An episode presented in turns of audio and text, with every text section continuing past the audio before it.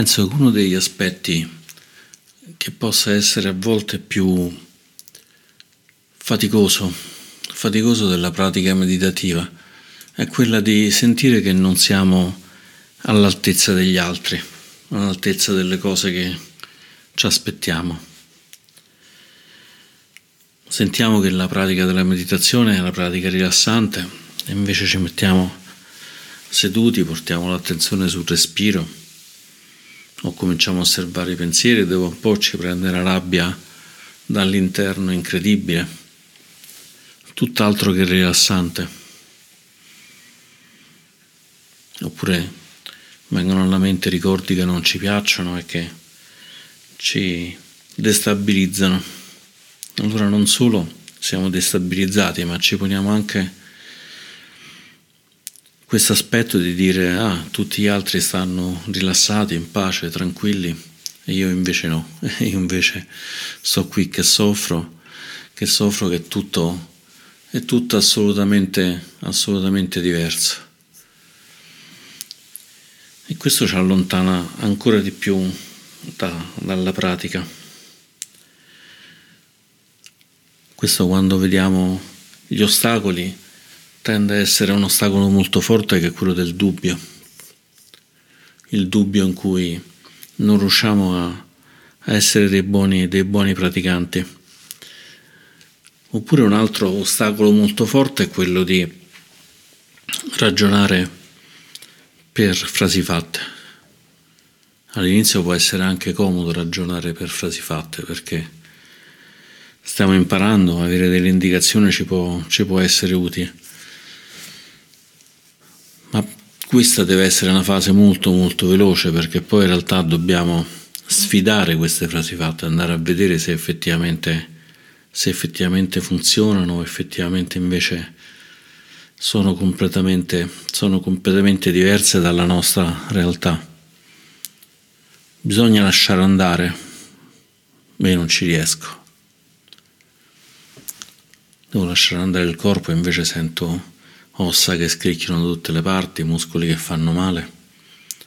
Magari ho avuto una situazione talmente complicata che ancora tutta la pancia che mi fa male è rigidita. O magari semplicemente ho dolore, molto dolore, e quindi non mi riesce affatto di, di rilassarmi. Allora abbiamo da una parte delle aspettative e dall'altra parte la realtà. E noi dobbiamo far sì che le aspettative in un qualche modo lasciano, lo spazio alla realtà. La realtà è sicuramente più significativa di queste nostre aspettative, anche se anche le aspettative non possiamo del tutto trascurarle perché noi nella meditazione la stiamo facendo perché abbiamo un'intenzione, perché vogliamo star bene, vogliamo far star bene le persone vicine a noi, anche più lontane. E anche qui c'è una tensione della meditazione che facciamo per noi soltanto e della meditazione che invece facciamo per le altre persone, per gli altri esseri. E anche questa può essere fonte di insoddisfazione, di, di sofferenza, perché magari possiamo pensare stavo facendo meditazione in modo che in famiglia sono più tranquillo, tranquilla, sono più felice, invece non, non mi riesce. Quando è così possiamo provare a fermarci un attimo perché disgraziatamente la mente è fatta per nutrire le cose più negative. Ormai i neuroscienziati hanno studiato a fondo questo aspetto e si è visto che c'è questo,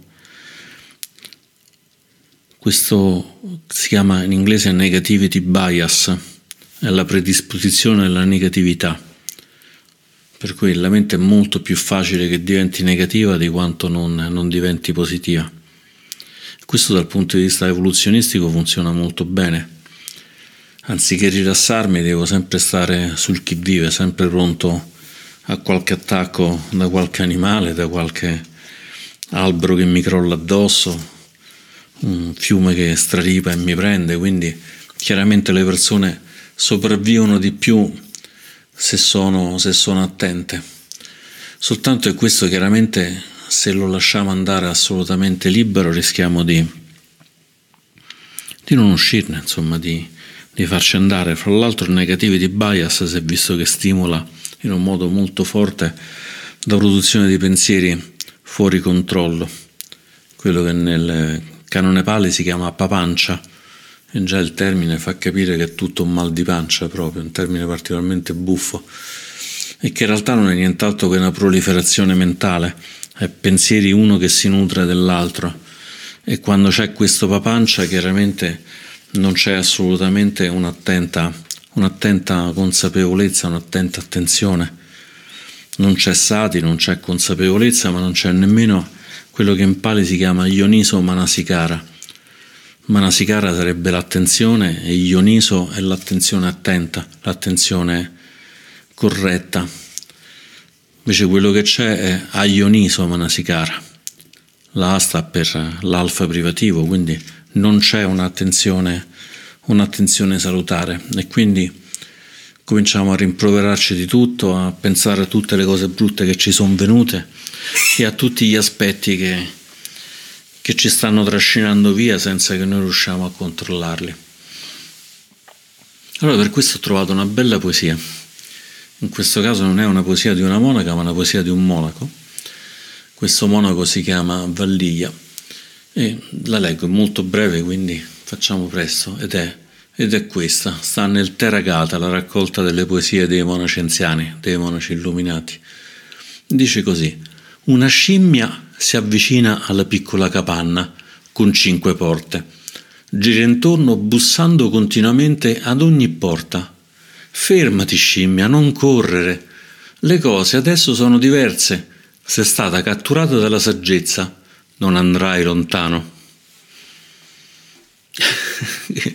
Io la trovo molto buffa, molto buffa perché penso che Vallia si stia veramente prendendo, prendendo in giro da solo, prendendo in giro da solo perché è evidente che la piccola dimora con cinque porte non è nient'altro che il nostro corpo con, con i cinque sensi esterni, quindi la vista, l'udito e tutti gli altri la piccola scimmia che ci viene a bussare continuamente non è nient'altro che la ridda di sensazioni che arrivano dal, dal corpo e che ci trascinano quella. C'è questa immagine molto, molto utilizzata non solo nel, nella tradizione buddista della, della scimmia come una mente, una mente, impazzita. Il papancia si può ben rappresentare con una scimmia che corre qua là sugli alberi prendendo prima un ramo, poi si stufa, va su un altro e su un altro ancora. Poi invece sembra come se il corpo fosse, fosse una capanna chiusa e la scimmia prova assolutamente a entrare dentro. Io qua a casa ho un gatto che fa esattamente questo ruolo della scimmia. Dovunque mi metto, dopo tre secondi sta lì e mi miagola e vuole che gli faccio le coccole. Se non gli faccio le coccole viene lì e mi comincia a andare alle testate per farsele fare.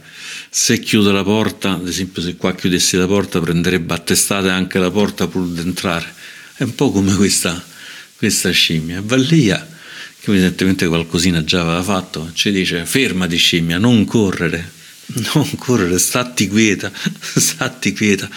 C'è un sutta in quel Buddha dice che quando abbiamo problemi durante la meditazione possiamo ragionare in questo semplice modo. Dice come se una persona stesse correndo e a un certo punto si chiede ma perché sto correndo quando potrei camminare? E poi dice ma perché sto camminando quando potrei stare fermo? E poi continua e dice, ma in fondo perché devo stare fermo quando potrei stare seduto? O addirittura perché devo stare seduto quando mi posso sdraiare che sto così comodo? E immagino che il Buddha probabilmente mentre faceva questi pensieri si sarà veramente sdraiato sotto un albero in come dire, in santa pace, mi verrebbe da dire in santa pace di Dio, anche se forse non è il termine più appropriato per il Buddha, con questa scimmia che gli correva dietro, che lo faceva andare, andare veloce, chissà dove, chissà dove doveva andare, che a un certo punto si è finalmente quietata e si è goduto magari questi attimi, questi magari pochi attimi, o magari è stato lì ore, giorni, sdraiato sotto un albero. E penso che questa sensazione di stare sdraiati senza far nulla Fortunatamente l'abbiamo provata un po' tutti, se non l'abbiamo provata è arrivato il momento di cercarci un bell'albero dove, dove farlo, anche se adesso il tempo è quello che è, ma un bell'albero lo troviamo, lo troviamo senz'altro. E questa scimmia perché non corre più questa di Valdiglia? Perché le cose sono diverse. Anche questa è una bella immagine, le cose sono diverse. Che è cambiato? È cambiato niente. La scimmia c'è ancora. Probabilmente Vallia ha raggiunto l'illuminazione, almeno qualche livello di illuminazione, ma la scimmia che gli bussa continuamente su tutte le porte della capanna, gli bussa sulla testa, sul naso, con gli odori, sulla lingua, eccetera, sta ancora lì, ma lui è cambiato. C'è la scimmia, ma non andiamo dietro la scimmia. C'è il gatto che viene a cercare le coccole, se ci va gliele facciamo altrimenti rimaniamo tranquillamente a fare quello che facciamo fare. Ed è la saggezza quella che ci porta a questa cosa, ma la saggezza che fa sì che anche la scimmia non andrà lontano, per cui pure la scimmia a un certo punto si metterà seduta come il Buddha sotto un albero e poi probabilmente si sdraierà anche lei. Perché si riposa? Perché Vallia non risponde a questa scimmia che bussa imperiosamente? perché è cambiato qualcosa, è cambiata la saggezza, è cambiata la conoscenza diretta. E questo non ce lo dobbiamo mai dimenticare, non c'è nulla, nulla di tutti gli insegnamenti, che siano gli insegnamenti del Buddha, che siano gli insegnamenti di qualunque tradizione spirituale, che possano portarci un reale risultato se non li facciamo nostri. Gli insegnamenti che vengono dati dai saggi sono insegnamenti semplici. Spesso sono molto semplici, non sono molto lontani, ma c'è una specie di voce imperativa che ci dice cammina, corri, valla a fare, valla a fare questa cosa, vedi se è vero, vedi se è vero e vedi se ti funziona. Allenati, allenati a questa cosa. Questi giorni mi sono fatto male una spalla, ho preso un'infiammazione con il mestiere che faccio con il mouse, quindi senza rendermene conto, quindi con poca consapevolezza, ho preso delle posizioni inappropriate e un po' oggi, un po' domani, alla fine si è sviluppata questa, questa sensazione. E qui, anziché fare, come diceva, gli insegnamenti del Buddha che dice ma se puoi stare meglio, vedi di stare meglio, ho pensato vabbè, tanto è solo un po' di dolore, aspettiamo un po', quindi aspetta oggi, aspetta domani, sono passati un po' di mesi e alla fine quasi non riuscivo più a a muoverla questa spalla. Quindi diciamo non ho seguito gli insegnamenti del Buddha, è stato proprio un perfetto esempio di Ayoniso Manasikara, di disattenta attenzione a questa cosa. E adesso semplicemente cosa devo fare? Per far diventare questa spalla funzionante un po' mi devo far aiutare e questo è facile. Ma poi il fisioterapista mi ha detto, bello mio, se non fai esercizi, se non cominci a muoverti, questo male ti fa e male ti farà per tutta la vita. Quindi muoviti, datti da fare, altrimenti questa scimmia che ti viene a bussare, che ha il dolore alla spalla, ci starà sempre. Gli insegnamenti del Buddha sono un po' come il fisioterapista. Buddha ci dà un massaggio, ci, ci stira un po' il collo, un po' i muscoli, un po' la, la mente, un po' il cuore, ma poi dice se non fai gli esercizi ci fai ben poco con quello che io dico. Non è che chi andava dal Buddha, il Buddha lo guardava e l'attimo dopo, l'attimo dopo si illuminava. Sicuramente è molto, molto importante, positivo incontrare persone spiritualmente, spiritualmente elevate perché ci scuotono dall'interno semplicemente a contatto. E qui direi che il consiglio è andiamolo a cercare queste persone, andiamolo a cercare nei monasteri della nostra tradizione buddista, di altre tradizioni, non importa se una persona di livello spirituale elevato, può essere ateo, buddista, induista, cattolico, quello che volete e sempre sarà esattamente la stessa, la stessa identica cosa. Con Marina ho pianificato di andare a incontrare questa donna fantastica che abbraccia tutti quanti ed è così trasformativo. Poi è arrivato il Covid e ci siamo fermati, senza che ci siamo posti il problema se fosse della mia tradizione, di quella di Marina o di quella che sia. Sicuramente quando l'avremmo incontrata e quando la incontreremo, perché spero che riusciremo a fare questo viaggio che dobbiamo fare in Germania apposta per andare a incontrare questa persona, penso che ci incontreremo come fratelli e sorelle spirituali, come buoni Kalyanamitta e non ci sarà bisogno di mettere etichette di qua o etichette di là. e probabilmente ci sarà un clac nel cuore che, che sarà senz'altro utile a farci stare comodi anche con la scimmietta che, che bussa fuori. E anche lì questa persona stava in Germania.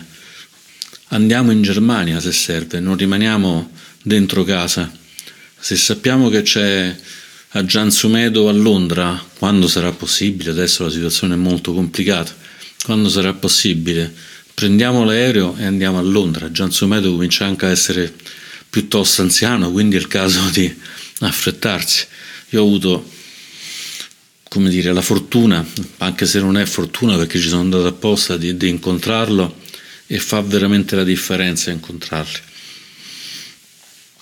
E c'è un'altra poesia, sempre scritta da, da questo grande monaco che è Valliglia, di cui disgraziatamente non sono riuscito a trovare altre informazioni, solo queste due belle poesie.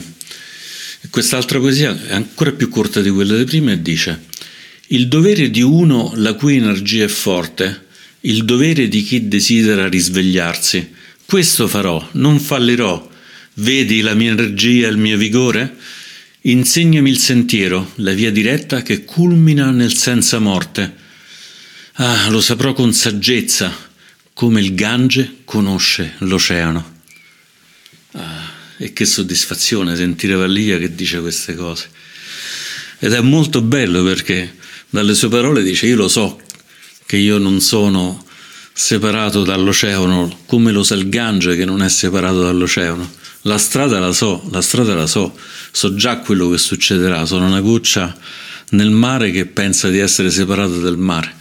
La teoria la conosce già tutta quanta, però che ci vuole? Energia e vigore energia e vigore per arrivare al senza morte, a uno stato di assoluta pace, assoluta, come dire, senza che ci sia più necessità di voler essere qualcos'altro, senza voler essere più qualcosa di diverso da noi. E Vallia questo percorso l'ha fatto e poi ce l'ha raccontato con queste poesie anche un po' semplici, anche un po' ingenue, ma direi incredibilmente piene di energie e piene di, di versi catalizzanti, nel senso che li sento proprio scendere nel cuore e dire ah, grazie Vallia di avermi dato queste belle dritte su quello che devo fare, dalla scimmietta e del fatto di metterci energia e vigore e non sedermi per star comodo quando invece è arrivato il momento di camminare. E noi abbiamo bisogno di persone come Vallia, abbiamo bisogno di persone come noi stessi, perché noi non siamo diversi da Vallia, non siamo diversi dal Buddha, non siamo diversi da tutte le persone spiritualmente elevate. È soltanto una questione di riposarsi, di riposarsi e lasciare andare completamente il nostro cuore, perché in realtà non c'è niente da trovare. Vallia lo sapeva già che il Gange conosce l'oceano però serve la saggezza di portarla all'interno questa conoscenza completa, non soltanto dirlo a parole. E allora per sapere questa cosa qua bisogna fare quello che ha fatto Vallia. Vallia ha preso e si è fatto monaco, noi possiamo farlo assolutamente da laici con tutto l'impegno che ci stiamo mettendo nel meditare, nello studiare il Dhamma, nel stare con amici spirituali che ci aiutano, che ci aiutano a crescere. E quindi è questo che dobbiamo portare dentro di noi, questa determinazione, questa determinazione sapendo che comunque poi alla fine non saremo nient'altro che il Gange che va nell'oceano. Ma c'è differenza fra il Gange che va nell'oceano senza coscienza, perché il Gange, come diceva Lia, conosce l'oceano. Il Gange lo conosce profondamente e noi dobbiamo toccare questo oceano, toccare questo stato di senza morte e piano piano conoscerlo sempre di più. Basta una piccola scintillina del senza morte per cambiare radicalmente la vita. Il Buddha dice si possono ottenere tanti meriti dando da mangiare ai monaci e alle monache, si possono ottenere ancora più meriti costruendo un monastero, ma si possono ottenere infinitamente più meriti in un secondo di assoluta percezione della continua variabilità del mondo. E quindi La costruzione di un monastero non è nulla per il Buddha rispetto a aver toccato un attimo il senza morte. Ricordiamocelo questo perché tutto quanto quello che è esteriore è nulla rispetto a aver messo il nostro cuore a contatto del senza morte, a contatto dell'infinito, a contatto dell'oceano in cui finisce questo bellissimo Gange. E con l'augurio che tutti noi e tutti gli esseri, anche grazie a noi, possano essere come il Gange che conosce l'oceano. Completo oggi queste riflessioni. Grazie.